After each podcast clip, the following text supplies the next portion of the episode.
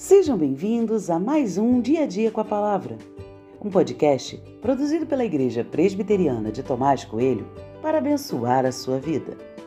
O título de hoje é Não traga para casa o lixo que Deus jogou fora.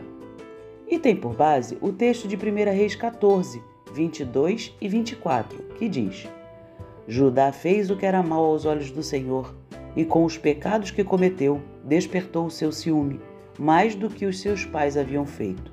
Havia também na terra prostitutos cultuais. Fizeram segundo todas as coisas abomináveis das nações que o Senhor havia expulsado de diante dos filhos de Israel.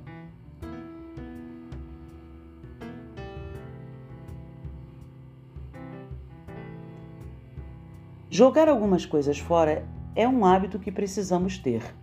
De vez em quando é necessário fazer aquela faxina em casa, jogando fora coisas que literalmente não servem para nada, mas que insistimos em juntar.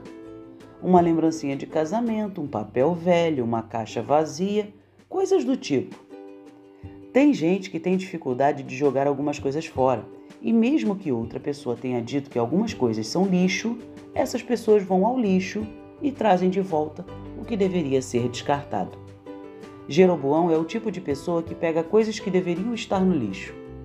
O texto diz que Deus tinha expulsado algumas coisas de diante do povo. Sim, Deus tinha jogado fora algumas coisas que eram abominação para ele. Mas mesmo Deus jogando fora, Jeroboão foi lá e pegou de volta. Trouxe tudo que era mal, como se estivesse pegando do lixo tudo que não presta. Jogar coisas no lixo significa descartar, eliminar, entender que não prestam.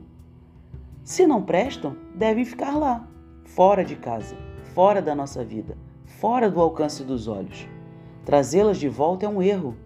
Jeroboão trouxe o lixo de volta e, num ato insano, ele multiplicou o lixo, fazendo coisas ainda piores. Parece algo insano, mas é real. Fica aqui o alerta.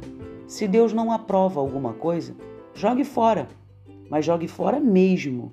Não fique vasculhando lixo ou juntando lixo dentro de casa achando que ele serve para alguma coisa, pois não serve.